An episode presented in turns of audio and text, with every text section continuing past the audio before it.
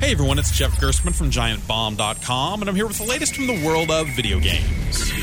These days, it seems like no video game is ever truly finished. In some cases, like when games ship in a completely broken state, that's a bad thing. But for the increasingly competitive world of competitive games, updates breathe new life into games and keep players focused. That's good for publishers who are always trying to find new ways to stop players from drifting off to something else. Blizzard's gotten quite good at this sort of thing over the years, and we're starting to see some of the first major updates for Overwatch. A few balance changes here and there are looking to take care of some common player complaints, and they're also testing out the game's first new character, Ana. Ana's a sniper and a support character who can deal out the healing and the hurting at long distances. She's not out on the regular servers yet, but players interested in getting a sneak peek can flip over to the public test realm and try her out ahead of schedule.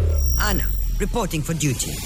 I have you in my sights. For more news and reviews from the world of video games, find me at giantbomb.com.